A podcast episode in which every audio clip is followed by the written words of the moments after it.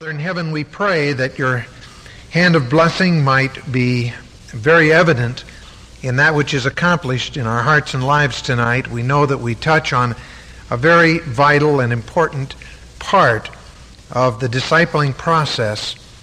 We just praise you for the privilege we have of studying these things together. and we just pray that you will help us especially to accomplish in these moments before us those things that would most please you. We'll praise you for it in Christ's name. Amen. You recall that um, a number of months ago, as we are really longer than that, um, we talked about uh, uh, the purpose, one of the purposes of discipleship was that of reproduction so that there might be multiplication in the church rather than merely addition. Remember in the early days of the church, it says, and 5,000 and 3,000 and then 5,000 uh, were added onto the church, and then there were others that were added onto the church, such as should be saved. And then after an incident, there in Jerusalem it says, and the number of, of disciples multiplied. The difference between addition and multiplication was the difference between the apostles doing the work and thus adding to the church and the apostles eventually equipping the saints for the work of the ministry so that every Christian was involved in the reproductive process. And that's, of course, why Paul exhorted Timothy uh, to uh, take the things that he had learned from many faithful witnesses and commit them to faithful men who shall be able to teach others and the Greek tense ends, uh, doesn't end there. It goes on continuously to teach others, to teach others, to teach others, to teach others, to teach others. That's the ministry of multiplication. The only way, really, that we will ever reach the world for Jesus Christ is for everyone to be a witness. And so now we have taken, first of all, in the life of Christ and in the Gospels, we saw the development of discipleship as taught by example of the Lord Jesus Christ himself.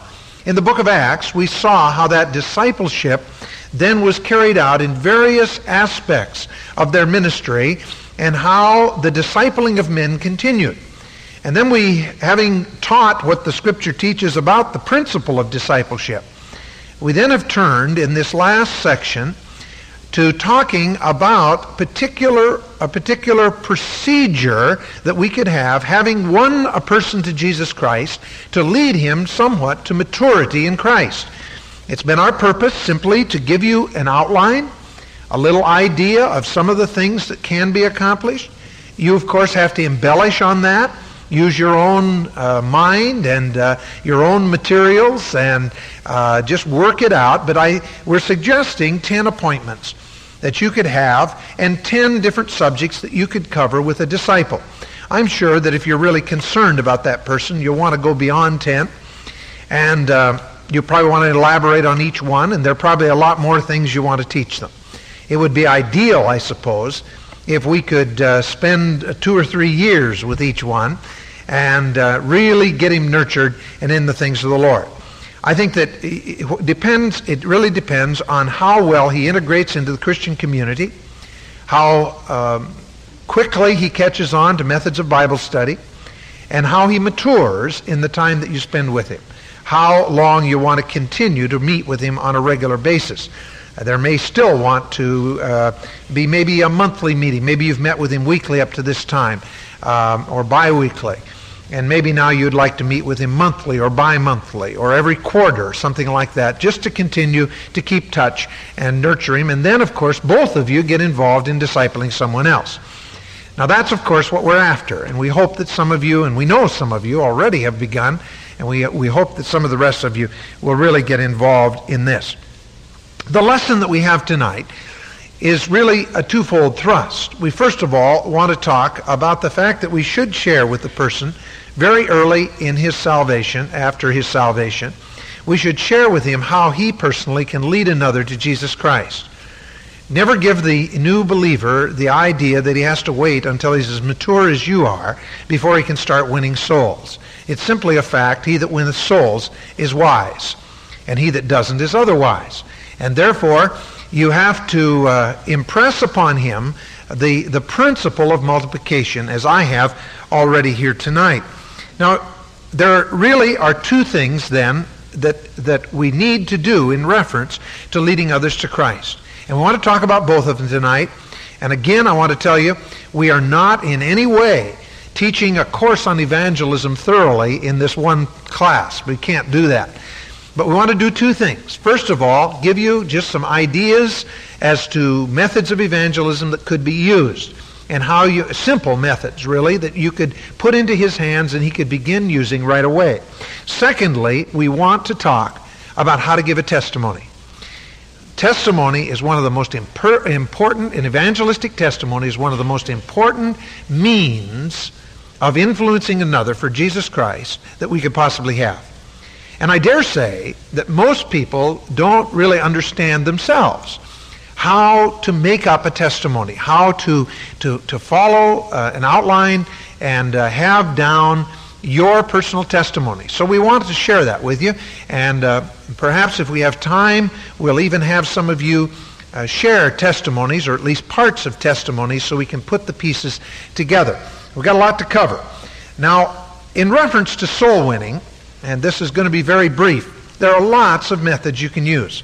I don't know what your favorite one is. It might be good to use the method that you used in bringing this person to Christ and teaching him how then to use that. It obviously was effective because you led him to Christ and he's followed through on the discipleship course right here through the ninth appointment. And so therefore, you apparently have been successful. So whatever works for you, that's the best method for you, for at least that particular person. And I, I, don't suppose that in leading people to the Lord, I don't know how many. I never kept notches on my Bible, so I don't know how many people I've led to the Lord. But uh, uh, in leading people to a saving knowledge of Jesus Christ, I don't suppose that I've ever used the same method twice in a row in my life. Simply because every situation is a little differently, is a little different, and you approach it a little differently. But just some simple methods. Uh, one method that I learned as a child and won someone to Christ when I was just uh, 10 or 11 years old was the ABCs of salvation. ABC, A standing for admit that you're a sinner. B, believe on the Lord Jesus Christ, that he died for your sins and rose from the grave. C, confess Jesus Christ as your Savior. Now, that's a very simple uh, little method, and you can get a lot of gospel in between. But the reason it's so good is because it has uh, points that you can remember. And if you have something to hang your hat on, you won't find yourself speechless in the face of some of the questions that come along. Those are three things that are very definite, uh, definite elements. Now, with each of these, you add Scripture, of course. And uh, you, you first of all admit that you're a sinner, like Romans 3.23, for all have sinned to come short of the glory of God. Maybe you want to go a little further, Romans 6.23, the wages of sin is death, but the gift of God is eternal life uh, through Jesus Christ our Lord, and so on. Uh, you, you, can just fill in the Scripture. Believe, uh, obviously John 3.16 is always a handy one. And uh, the first person I ever led to Christ as a boy, that's all the scripture that I could remember was just John 3:16 and the boy accepted Christ as his savior as a result of just concentrating on that one verse that I was sure of. I knew some other verses, but I forgot them in that moment of tension in the, by the woodpile in the uh, barn. And uh, the result was that all I could remember was John 3.16, but I couldn't forget that. And the result was I led him to Christ. Now, after you get a little sophisticated, then you have the CBAs of salvation. Because ABC, you know, is uh, easy to remember, so is CBA. And actually, probably a little more accurate. Confess that you are a sinner, believe on the Lord Jesus Christ as your Savior, and ask Him to simply come into your life. Now that's another method that can be used. Again, Scripture can be added to all of those. I'm assuming something with you. You won't assume that with your disciple. I'm assuming that you already know enough to lead a person to Christ. And so these are just some simple methods, and you can add whatever you wish. Campus Crusade's Four Spiritual Laws is always appropriate. Very excellent. A very good means of not only teaching a person the steps uh, to finally making that personal decision for Christ or that which is involved in making the decision, But it also, if you, it, it comes in nice little booklet form, which means that you can just simply go along and leaf through the pages, and especially for a new convert, it's handy to have this. Warn him, however, first of all, that there are more than four spiritual laws, obviously. These just happen to be four of the spiritual laws. Secondly, don't let him think that just waving the four laws book over someone's head is going to bring them to Christ. So some people that use it almost like a fetish.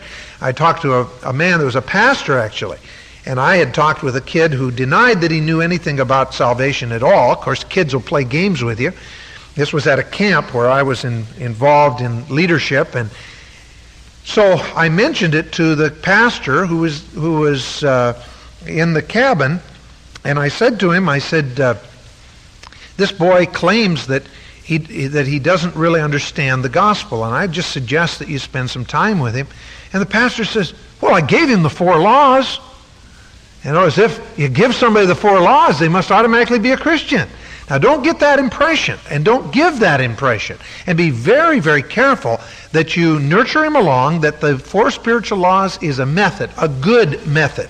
But it's only as good as what you make it to be in bringing that person to a decision. It's the Holy Spirit that ultimately must do the work. I think I almost prefer the little booklet we put in the packets, the visitors' packets, which is made up by the guys at Dallas Seminary, How to Have a Happy and Meaningful Life. It's a little different than, than the Four Spiritual Laws, but it has the same basic format. A happy and meaningful life begins with God, is the first point, and it goes on from there. Man's sin has separated him from God. Gives some illustrations. God loves you very much. He gave Jesus Christ, his Son, to take away your sin.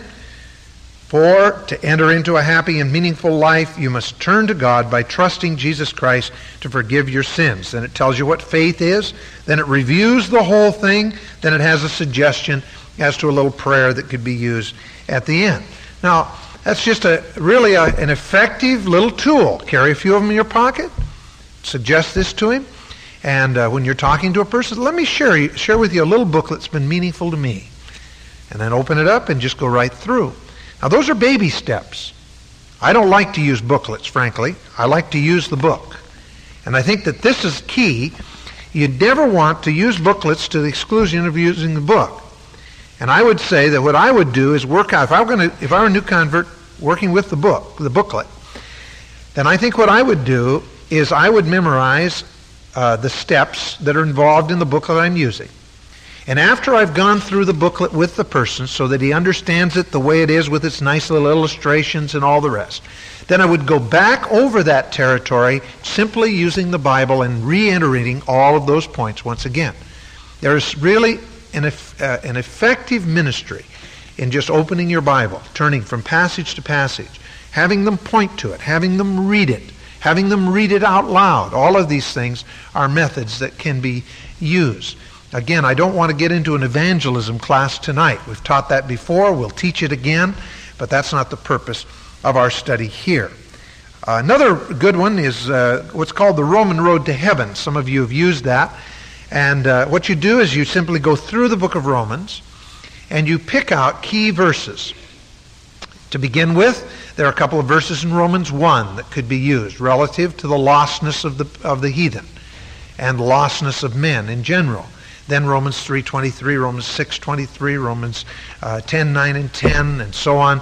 And you use these various various uh, verses in the book of Romans. And you can lead a person not only to come to know Christ, but lead them right through into what a victorious Christian life is in Romans 6 and Romans 8 passages like that, and consecration in Romans 12, and living the Christian life in the rest of Romans 12, and Romans 13 and 14, the weaker brother, and uh, the whole scene. Say you can go right through the book of Romans, just picking out key thoughts and sort of giving a salvation and growth survey of the, the book of Romans. So that's very key. And uh, I think that you'll want to uh, get involved in some kind of a method like that to help them. Now, there are several things, though, that I just want to mention without looking up Scripture or anything else, uh, just so you have this down in your own mind. I want to, to say there are several, no matter what method you use, there are several elements that should be present in any method. And that's why you have to elaborate on the ABCs of the gospel, the CBAs of the gospel, the Roman road to heaven, the, all of the rest of the methods. You have to usually elaborate on it a bit to make sure that these key points are covered. First of all, there must be an emphasis on the lostness of man. Now, some people already know they're sinners. There are others that won't admit it, even though they may know it. And there are some that really don't think they are. They simply compare themselves with someone else, maybe even a Christian, as to morality and a lot of other things, and then they say, I'm as good as he, why do I have to be saved? So what you have to do is if you are going to teach anything at all concerning the lostness of men, you have to teach something concerning the holiness of God. And you may just pass over it. Just simply say, God is perfectly holy. And because God is perfectly holy, he must maintain a perfectly holy standard. Have you been perfect or have you ever made a mistake? Well, if they say they were perfect, then you go back to the drawing board and give them a little more information concerning what the holiness of God involves. A perfect standard. They'll say, I try to keep the Ten Commandments. Well, then that's fine. Start with the Ten Commandments like Christ did with a rich young ruler. It's a great place to start because all you have to do is show that Jesus Christ taught that uh, adultery is not only wrong, but whoso looketh on a woman to, to lust after her committed adultery already in, in his heart. Or being angry with your brother is the equivalent of murder. You can find that in the Sermon on the Mount in the early chapters of Matthew, Matthew 5 through 7. So you don't really have to uh, work too long on that before you finally get the guy to the place that he realizes he's a sinner, especially compared to God. And when you realize God has a perfect standard that can never be met except in Jesus Christ, you know you have a good, safe point. It's not a matter of balancing bad works against good works. God doesn't use a balanced scale. He compares you to perfection. And if you fall short, then you're lost. So after you've convinced him of the lostness of men, there has to be an emphasis on the grace of God and salvation as a free, free gift. G R A C E. How about that? No power. I'm not plugged in. That's the reason.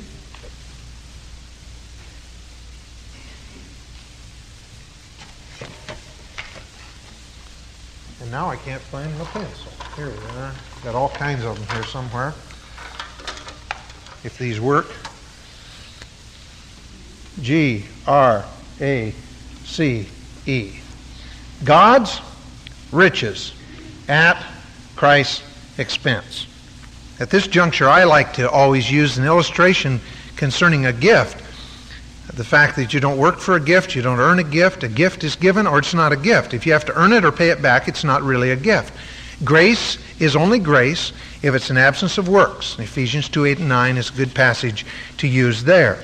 Some people like to say, but I, I want to give myself. This is why the emphasis on grace. I tried to give myself to God. I tried to give him uh, my, my, my family and give him everything I have and so on and so forth. And you want to take them very gently at that point and say, listen, you have nothing to offer God. Remember, because of your imperfection, God's holiness, you cannot offer God anything. Therefore, God doesn't want you to give yourself to Him. At least not at this point. He wants to give you something. And there's a far cry of difference between those that give themselves to God, or try to, and those, uh, there, there's, God presses the reject button whenever a sinner tries to give himself to God. He can't give himself to God. He's not, got nothing to give and he has no strength to give. But God says, I want you to receive something. You know the difference between giving and receiving? Now, God does the giving, you do the receiving. If, it's, if you're the other way around, then you're trying to be God. See? And the result is that the person suddenly realizes, I can't do anything. I can't give. It's grace, all the way grace. I'm not giving myself to God, but rather I'm receiving something from Him. And at that point, I like to pull a coin out of my pocket sometimes and just ask them if they have the ability to take this coin. Usually check to make sure it's not too big a coin. No. I have a friend that uh, uh, works in, uh, a friend of my father's really, I don't know him now that well, but he, uh, he work, works or worked, I'm not sure he's still living, in the University of Portland Hospital, in a University of Oregon Hospital in Portland, and he carries a whole pocket full of pennies with him. And a person's laying there dying, you know, and he'll say, he'll say t- to them that if you um, have the strength to take this penny, you have enough strength left to receive God's gift of salvation. Can you take it? They'll reach out and they'll take the penny. And then he'll, he'll say to them, Now, if you can do that, then you have enough faith, enough. You trusted me enough to take the penny from me. It's yours. You can keep it. But now I want you to simply say, Lord Jesus, I now receive your gift. And he leads hundreds of people, many times terminal patients, to the Lord there in that hospital. And uh, that's why he uses pennies, because he could go broke, you know, running around there. I think he's on a faith ministry. And, and if he was using dollars, boy, he'd be in tr- $5 bills. That'd really wipe him out. So use a quarter. Or use, I like a quarter because there's some value to it. A penny's a little too little. But uh, it's worth a quarter to bring someone to Christ. And let them just simply reach out and take it. And then say, that's what I mean. You didn't give me anything for the quarter. I give you the quarter. You see? All right. Now, the, the third thing, uh, by the way, I got to insert this. Some of you, some of you know uh, the background. I remember the story concerning our friend Michael um, from Israel, and the fact that in Israel I tried to give him my watch to illustrate salvation and grace, and he would not take it because he said, "No, I'll pay you for it." I said, "No, you won't pay me for it," and he wouldn't take it. I, I still have that watch, and. Uh, so uh, the, the sequel to the story is this that Michael, Michael told me Wednesday morning that, uh, was it Wednesday morning? Tuesday morning. Tuesday morning. Yesterday morning. We were standing out in front of the, out in front of our house waiting for Grover Sinsley to pick him up, take him fishing. They got skunked, by the way. Uh, uh, but that uh, th- th- didn't matter a bit to me because Michael said, said to me, he said, all week long we've been talking about receiving Messiah. And he said, you only receive Messiah once, right? And that's enough. And I said, that's right, Michael. He said, well, after you left, when you tried to give me, my, give me your watch, he said, I couldn't sleep. And he said, I gave, I, I, uh, I received Messiah. And he said, my problem now is not receiving Messiah, but I must know more about him and grow. So uh, we have every reason to believe that Michael is on his way to heaven, and his biggest concern now is Ada, his wife, who has no interest in spiritual things at all, and he's had a hard time communicating to her because he didn't really understand all that's taken place in his life if everything works out and if you pray real hard, Michael will be with us again next Sunday. He doesn't want to leave. Uh, he's, he wants another Sunday, and uh, his only regret is that Ada couldn't be with him. He's just so moved by the love that the people here have shown. So he's still hanging around, and we'll be praying for him. But nevertheless, we've had some good talks. But you see, that was a case in point where, where this was a terrific way to try to illustrate. And one of the first things I did when Michael got here was I gave him a watch. And uh, I told him, I said, this time you're going to take the watch. And uh, he, he smiled, and see, this was the connection that he made. See, he was regretting all that time not having taken the watch simply because, we talked about it again last night as we went for a walk, and, and uh, he could see that uh, to refuse the watch um, this second time would be the equivalent of saying, No, I don't want your Savior. He had put the illustration together as he laid there in his bed and realized, uh, as he, as he uh, put it, how stupid I was, you know, and uh, so on. Because he says, You loved me and you wanted to give me a watch, and God loved me and he wanted to give me his son, and I wouldn't take either one. That's what it amounted to. And uh, he's, you know, put it together in his mind. And so he received the watch and then watched for the opportunity to tell me that uh, he had received the Messiah as well. So uh, that's, that's just a good illustration. Use anything you've got. Get them to take it. Whatever you do when you're done with the illustration, don't take it back. That's the important thing. That blows the whole illustration. You make them keep it. So you better be sure you're willing to part with it or you'll spoil the whole illustration. All right. I didn't want to get into all this, but it's too exciting. I love to point people to Christ, don't you? And uh, it's, it's so fun to talk about it. All right, there must be an emphasis, thirdly, on the finished work of Christ. That includes his virtuous life, the fact that he was sinless, his vicarious death, substitutionary death, the fact that he died for our place, uh, in our place, for our room instead, and then his victorious resurrection. They need to know those three things. Christ was perfect. He didn't. He was the only man that never deserved to die. So he had the ability to die a substitutionary death. And since he had the ability to die a substitutionary death, God then could raise him from the dead, or as it says in another passage, he raised himself from the dead, proving that he was who he claimed to be. So we have to believe in our heart that God, uh, that Christ died and that God raised him from the dead. All of that is involved. So you need to talk to him about those things as well. Fourthly, there must be an emphasis on biblical faith as a means of receiving God's gift of salvation. Faith is the absence of works. F-A-I-T-H. F-A-I-T-H. Empty hands, forsaking all. I trust him. It's as simple as that. That's faith. And that's a good acrostic to use in pointing someone to Christ. Now, faith involves repentance. Because faith involves reliability. And, and repentance simply means to change your mind. And see, a person has to change his mind concerning sin.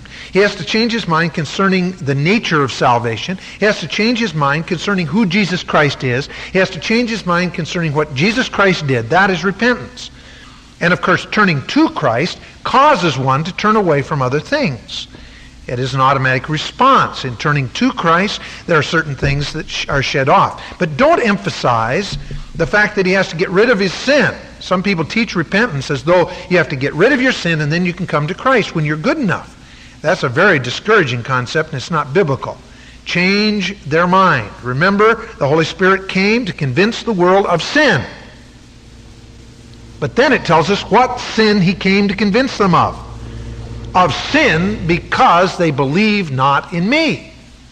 That is the sin of which they must repent. The repentance comes in turning to Jesus Christ. It is a change of direction. As they repent, they are converted. When they repent, change their mind concerning Christ, and put their faith in Him, then there is the change. Now, I, I, I use uh, many, many times numerous different illustrations about the element of faith. You do not want to give people the idea that intellectual assent or belief in the mind is enough. There's a lot of people that believe about Christ and do not believe in him, have not placed their confidence in him. And the word faith, pisteuo, as we've seen before, means to place confidence in. Like you pay, place faith in the bench when you came and sat down. You don't know who the manufacturer of the bench is. You weren't sure when you sat down it was going to hold you. But having found that it does hold you, you relaxed, you see? And that's what a person must do with Jesus Christ. The best illustration, I think, that is easily repeatable is the story of Blondin, who threw a cable across uh, Niagara Falls, walked across the cable numerous times, uh, did all kinds of things. He went out to the middle, sat there in a little one-legged stool with a one-legged table and ate his lunch out there in the middle of Niagara Falls, swaying back and forth in the wind. He wheeled a wheelbarrow across. Got to the other side where the crowd was cheering during the Depression days. He was doing all of this. Everybody's looking for something to take their mind off their troubles, and he was a great entertainer. And he got the cheering crowd calmed down, and he said, "How many believe that I can that I can wheel a man across in the wheelbarrow?" Everybody cheered. Of course, they believed it. He said, "Who'll be first? Suddenly he found that he did not have believers at all. He had people who intellectually acknowledged that he probably might be able to sort of do that. But he did not have any believers. Until finally one man stepped from the audience, got into the wheelbarrow, and he wheeled him across. That man had faith. And that is the element that you have to explain carefully so that they get the difference between saying in your mind, I believe the facts of this, and making it personal where they're willing to rest their case in what Jesus Christ can do. All right? And then fifthly, there must be, and this leads us to our next point, there must be some kind of verbal acknowledgement of what one actually has done. Sometimes it's just as well to tell them what you did and give your testimony at this point. Sometimes you will want them to repeat a prayer after you. A sample prayer could be, as I put here, Dear Heavenly Father, I know that I'm a sinner and deserving of just punishment, but through your word I've come to realize you love me enough to send your Son, Jesus Christ, to earth, not only to live a perfect life, but to die in my place. I believe that you raised him from the dead, proving that he was who he claimed to be, the Son of God. Right now I am believing on him, and I receive your gift of eternal life through him. Thank you for what you've done for me. You'll notice that every point I've made is in that prayer. Every point. And that's what you want to do. Whatever you do in pointing a person to Christ, you want to make certain that they include then those elements in their prayer so that they are acknowledging this. What I usually do if a person is is tense and awkward, I'll say, "Would you pray this prayer?" And maybe sometimes they'll start and they'll say, "I can't remember what to say." And I'll say to them, "All right." After two or three attempts and, and failure, I'll say, "What I'm going to do then is this. I'm going to say a prayer, phrase by phrase. And if you can pray that prayer and mean it in your heart, if you agree with what I am saying, then I want you to repeat it. If not, I want you to stop me. Give them an out. Because you may have to clarify a point. And then pray a prayer similar to this. Use your own but get those elements of salvation in it so the person actually acknowledges that he believes that Jesus Christ is the Son of God and so on. Now, one of the most effective evangelistic tools that we have at our disposal is something that should come rather easy to us, and that is a personal testimony of what Christ has done for us. Now, most people do not have any idea as to where to start in developing an effective evangelistic testimony actually is relatively simple. I think we make it complicated by a lot of superfluous details that only confuse the issue. A three to five testimony ought to be enough. Three to five minute testimony. Avoid talking too much. Avoid giving too much information in the testimony. Stick to the point at hand. It's good to memorize the testimony. Then, if you want to spin off of that a bit, uh, you can do that. But primarily, have the testimony clearly in your mind. I want to just share something with you. When you give your testimony is very, very crucial. And I would say that that you might work it into your salvation presentation. We're going to suggest to you three points. Before salvation, what happened at salvation, and what happened afterward. That's a simple matter. And uh, Gary Kuhne, in his very fine book on personal follow-up, uh, has suggested those three points, and I don't think they can be improved on because, as I'll show you in a moment, they're very biblical. And what you want to do then is, is just simply take the opportunity to, to share these things at some juncture so that in the course of pointing a person to Christ, you have shared what your life was before you were saved. What took place or how this, what the circumstances were that led up to bringing you to a knowledge of Jesus Christ. And finally, what has happened to you since. Avoid subjectivity. You hear me? Avoid subjectivity. Words like I feel, uh, I think, I hope, these kind of things throw the, the issue off. Say the things you know to be true. This is the way I was. This is what took place. And this is what's happened since. Make it very objective. Take a piece of paper uh, when you get home tonight and write down these three points and write down some numbers under them, sort of like we have in uh, the notes we gave you there. Maybe about five, six, seven points on each one. And just write some key words. And then from those key words, write your testimony. Um, just spinning off of this for a moment before we get down to the nitty gritty of it. Attitudes and actions before I became a Christian, circumstances surrounding my conversion, changes that took place when I received Christ.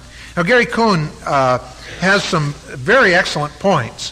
For instance, he suggests that if you received Christ as Savior when you were a child, you probably want to emphasize more the third point But if you are saved uh, and can remember circumstances previous to salvation, and then uh, at the time of salvation, and the third point changes that took place, that is a very well rounded testimony. And by the way, one reason why many times the use of testimony is more powerful with a person who was saved later in life than he was when, than one who was saved after. I often will do this.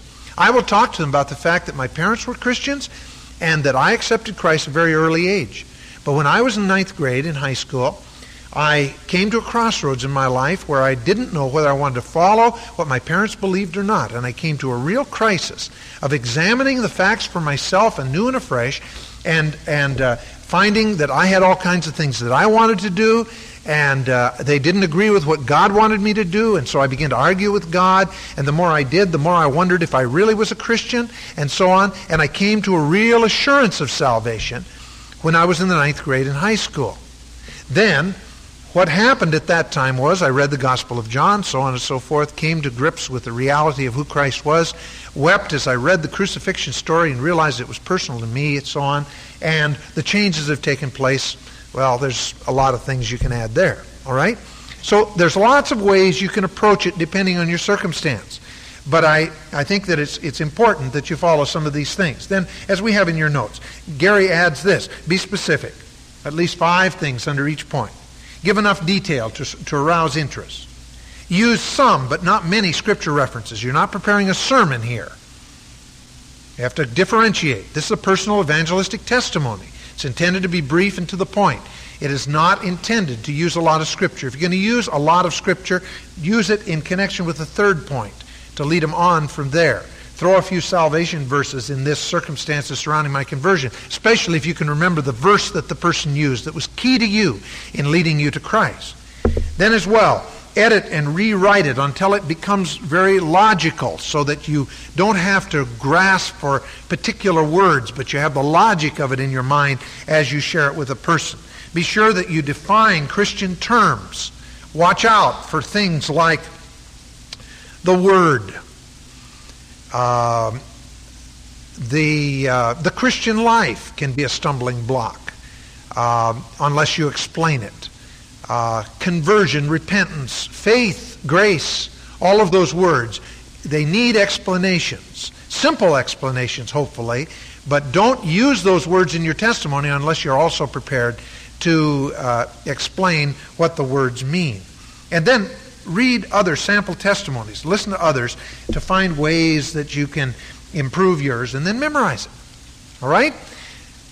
Now, let me show you a passage of Scripture. We'll spend a few moments on this, and then we'll go from there uh, to perhaps taking just a few minutes to see if you can give me some ideas as to some of these points in your own personal testimony and really draw you out a little bit here.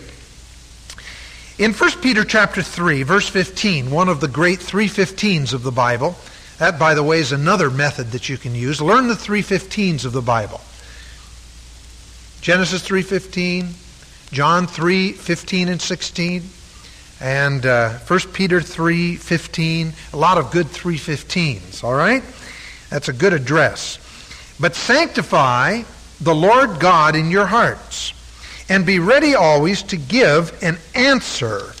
Notice that word answer. You might want to circle it in your Bible. To every man that asketh you a reason of the hope that is in you with meekness and fear God is commanding us out of the midst of sorrow and suffering in 1 Peter 3, out of the midst of all of that, that you are to be always ready when someone asks, What happened to you? And so this is why an evangelistic testimony is always apropos to have on the very tip of your tongue. This is simply a mechanical method of teaching you how to answer. The word answer is very, very important.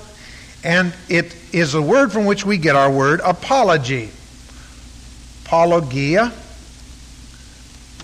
Apologia, logia, word, uh, uh, apo, away from, the word away from, or in other words, a defense. It is a defense. Someone says, I see something in you. And you are, in a sense, defending that that they have seen by telling them that it is real as far as your heart and life is concerned. Now, this word apologia is used in a number of ways. I want to just, it's used eight times uh, in this verbal form, or in its uh, noun form, and I just want to turn to them very quickly and just pick up uh, where these words are so you get an idea of what we're talking about. 1 Corinthians 9 3. 1 Corinthians 9 3. Mine answer to them that do examine me is this. And then he goes on from there. Some were saying Paul was not an apostle. He now gives an apologia. He gives a testimony. He gives a defense. 2 Corinthians 7:11. 2 Corinthians 7:11. For behold, this very same thing that ye sorrowed after a godly sort, what carefulness it wrought in you, yea, what clearing of yourselves. Apologia, a clearing of yourselves. Yea, what indignation, what fear, what vehement desire, and so on. Now here he's talking about godly sorrow, worketh repentance to salvation, not to be repented of, but the sorrow of the world worketh death. And he said, You are able to defend yourselves concerning your sorrow in repentance and turning from uh, change of mind concerning the condition of the church that we find in 1 Corinthians. And therefore, he said, You have given your defense. Over in Philippians chapter 1, Philippians chapter 1, verse 7, it says, Even as it is right for me to think this of you all, because I have you in my heart, inasmuch as both in my bonds and in the defense, apologia, and confirmation or demonstration of the gospel, ye all are partakers of my grace. You have experienced with me some of these things I've been going through as he wrote this in the prison in Rome. Verse 17, but the other of love, knowing that I am set for the apologia of the gospel, or the defense of the gospel. 2 Timothy 4:16. 2 Timothy 4:16. At my first apologia. Now notice Paul is talking a lot about his apologia, his defense. We'll find out in a minute what that defense was. At my first apologia, no man stood with me, but all men forsook me. I pray God that it may, be, may not be laid to their charge. Now, this word apologia is used generally in, ref- in reference to the Apostle Paul and his ministry, both in the book of Acts and in the epistles. I want you to turn now to Acts chapter 22, and we'll see what Paul's apologia was. Acts chapter 22. You will notice that Paul gave his testimony but couldn't finish it. He got the first two points out in chapter 22, and then he was interrupted. He's giving his apologia before the mob. Here it says, Men and brethren fathers, hear ye my apologia, my defense, which I now make unto you. Couldn't be any question. Now, is he going to stand up there and teach them a course in systematic theology? No. Is he going to stand up there and as his defense, is he going to give them uh, a short course in uh, uh, epistemology, which is the defense really of the faith, uh, the, the, the, the, uh, the science of, uh, of, of learning process and so on. Is he going to do that? No. You know what he's going to do? He's going to flat out give his testimony. That's all. That's his apologia. What he is saying and using as his apologia is simply, this is where I was, this is what happened to me, and this is where I am now. That's his apologia. He doesn't get too far in the third point with the mob. But I just want to follow through now and, and read a little bit of it. When they heard that he spoke in the Hebrew tongue to them, they kept more quiet, and he saith, I am verily a man who is a Jew, born in Tarsus. Wow, he starts right back at his birth. He's going to bring us up to snuff here. A city in Cilicia, yet brought up in this city at the feet of Gamaliel. His education gets in there and taught according to the perfect manner of the law of the fathers. His religion gets in there. And was zealous toward God as ye all are this day. He said, I don't doubt that you're like me. I was a religious zealot. Prove it. I persecuted this way, Christianity, unto the death, binding and delivering into prison both men and women. He was a nice guy. As these people would cheer him on at this point. That was the kind of thing they were looking to do. And also the high priest doth bear me witness. Go talk to the high priest if you don't think that's the way I was. And all the council of the elders, from whom also I received letters unto the brethren, and went to Damascus to bring them who were there bound unto Jerusalem to be punished. See, he really gives the whole background here. Now, in verse 6, he starts telling what happened to him. And it came to pass that I made my journey and was come near unto Damascus about noon. Suddenly there shone from heaven a great light round about me. I fell to the ground, heard a voice saying unto me, Saul, Saul, why persecutest thou me? And I answered, Who art thou, Lord? And he said unto me, I am Jesus of Nazareth, whom thou persecutest. And they that were with me saw indeed the light, and were afraid, and they heard not the voice of him that spoke unto me. They heard not the voice of him that spoke unto me. And I said, What shall I do, Lord? And the Lord said unto me, Arise and go into Damascus, and there shall be told of thee all things that I have appointed for thee to do. And when I could not see for the glory of that light, being led by the hand of those that were with me, I came unto, into Damascus. And one Ananias, a devout man according to the law, having a good report of all the Jews who dwelt there, came unto me and stood and said unto me, Brother Saul, receive thy sight. And the same hour I looked up upon him. And he said, The God of our fathers hath chosen thee, that thou shouldest know his will, and see the just one, and shouldest hear the voice of his mouth. For thou shalt be his witness unto all men of what thou hast seen and heard. And now why tarriest thou? Rise and be baptized, wash away thy sins, calling on the name of the Lord, or having washed away uh, thy sins.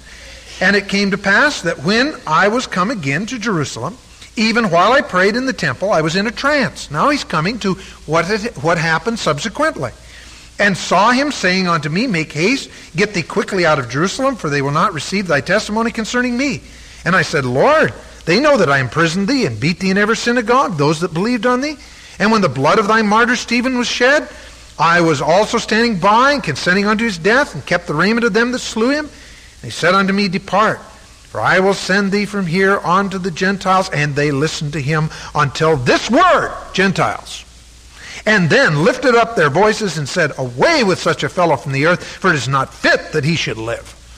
Well, that kind of interrupted his testimony. Now, you see, sometimes your testimony might get you killed. You have to watch that. That's a danger always. Now, you'll remember that he then turned to asserting his rights as a Roman citizen to try to calm the crowd down. They took him then to the council. Chapter 24, you remember that in chapter 24 he made a slight defense before Felix. He didn't really get very far with Felix, even though he attempted again to give his testimony. And then in chapter 25, he was before Festus. Again, Festus wasn't about to listen to very much that he had to say. But when he came before King Agrippa, he got his whole testimony in. And just before I walked out here tonight, I read the testimony and interestingly enough, Paul told his whole life history in all three points in three minutes flat. That interesting? In just three minutes, Paul gave his testimony.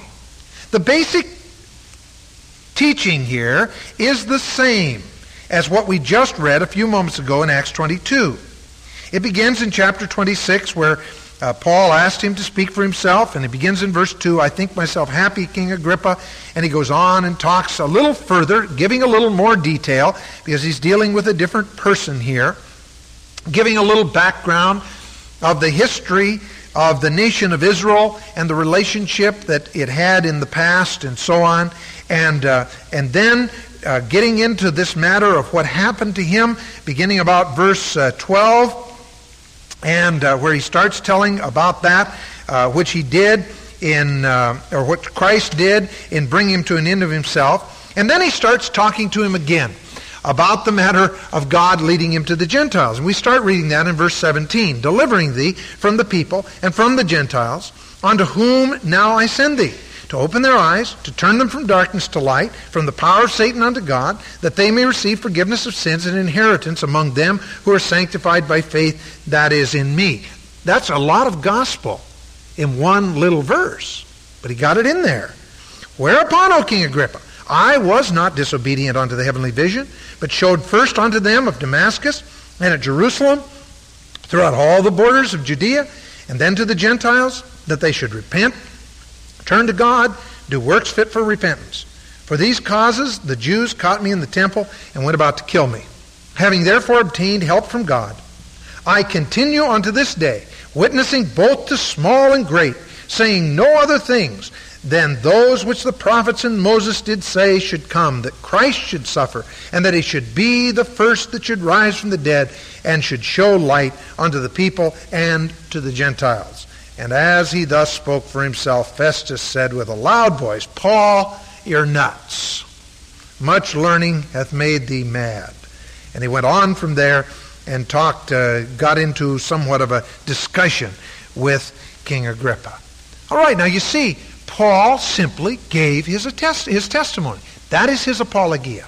There is no better apologia that you can give than share with people what you were before salvation, how Christ brought you to himself, and finally, how you've changed as a result of Christ coming into your life. Now, it, I, I just thought if we had time, and we don't really have much, but we ought to be able to do this very quickly.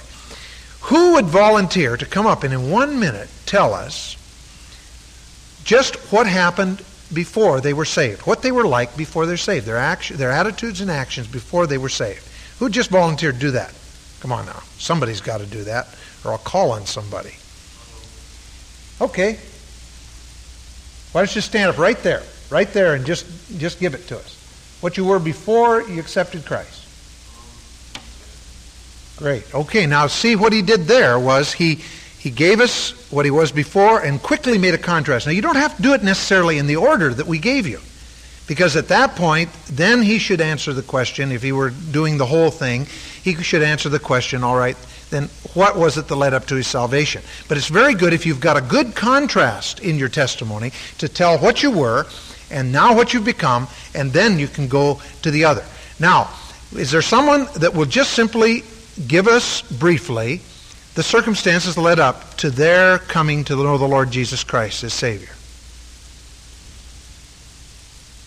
Okay? Come on, Mike. Tell us. I, everybody's so bashful. We don't have time to wait. So he was looking so eager down there.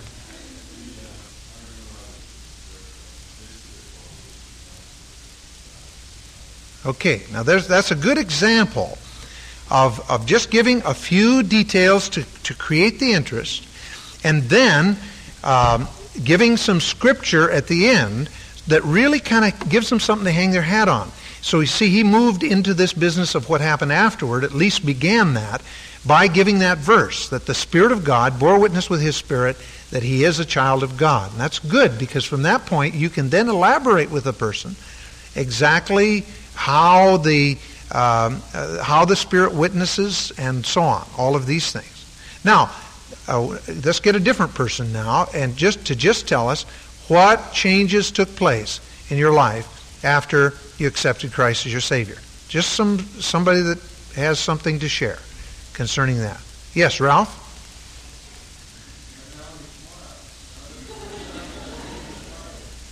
Well, I bet your wife was happy, wasn't she?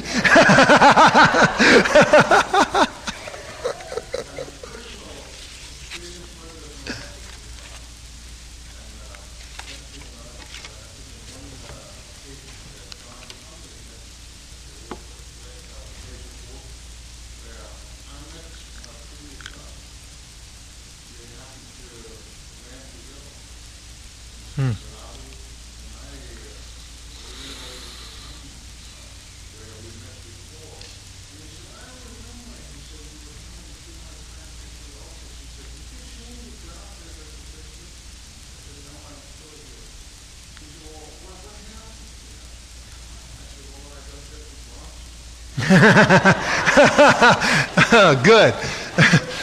Now Ralph is Ralph is a is a, real master at this business of using his testimony and leading others to Christ. And Ralph is is, is really a soul winner, and it's it's terrific because he's he has the background and and so on, uh, and being and being able to to share what he was and all of the the things, and then how Christ uh, brought him to himself. It's really exciting, and um, and then he just simply shares. You know, the, if you preach at a person who is a potential uh, candidate for salvation, you preach to them, um, they may appreciate it.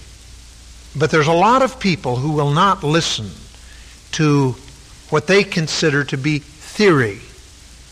But they will listen to your personal testimony. I find that one of the biggest hindrances I have in being a witness for Christ to an unbeliever is the fact that I'm a pastor. And one of the first hurdles that I have to cover is I have to get this down to the place where they see me as a man. And constantly I'll tell a person, look, I'm just like you. I'm no different. The fact that I preach and so on and that I, that I have devoted my life to helping people and to ministering the word doesn't make a particle of difference. I still have uh, the temptations that any man has, and so on and so forth. And I try constantly let them know that I'm human, that I'm real. Touch me, feel me. I'm just a plain person. But you'll notice that, that when you uh, begin to share Scripture with people, sometimes they say, What are you, a preacher? And that's a great point for you to say, Oh, no, I'm not a preacher at all. I'm, I, uh, you know, shovel coal for a living, you know. And, uh, but let me tell you, something happened to me that, that changed my whole life. And then give your testimony. It's a great place to break in to giving your testimony. Now, what you want to do is not only get that down yourself, you should have that as, a, as part of your kit bag, but then be able to teach another how to develop this as well. And uh, it wouldn't hurt a bit to go around and uh, meet uh, some people, like Ralph as an example, and perhaps even get them to write out a one minute uh, or, or three minute testimony and exchange testimonies back and forth so that you can show them samples of various people and the way they would share their testimony. It's so much better to do it that way than it is to make up a testimony, a sample, or read something out of a book in the way of a testimony. It's so much better if you can say, listen, I know this man, and I just want to share with you what his testimony is. You read it in three minutes. Use that passage with the Apostle Paul. Show the points that he used. And then say, you don't want to just copy someone else because your testimony is unique to you.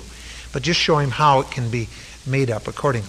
Now, that's going to be a terrific tool, not only for you, but for that disciple. And I think you'll find that God will greatly use it for his honor and for his glory.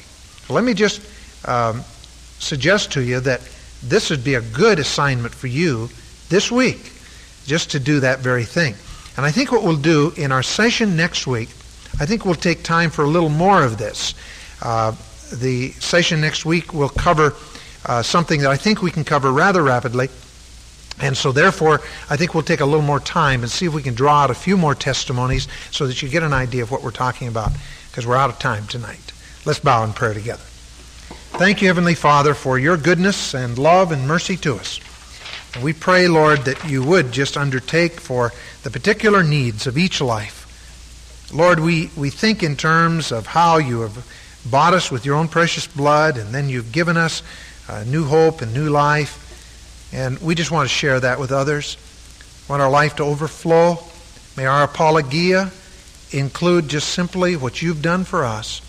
May it be the most natural thing that we could possibly give. A real, clear apologia, defense of the gospel, using personal experience to show forth the glory of what Christ can do. Thank you, Lord, for these testimonies that you've given us in Scripture. And we pray that our testimony will be just as dynamic and will give you the glory. In Christ's name, amen. Go home and write your testimony. Good night.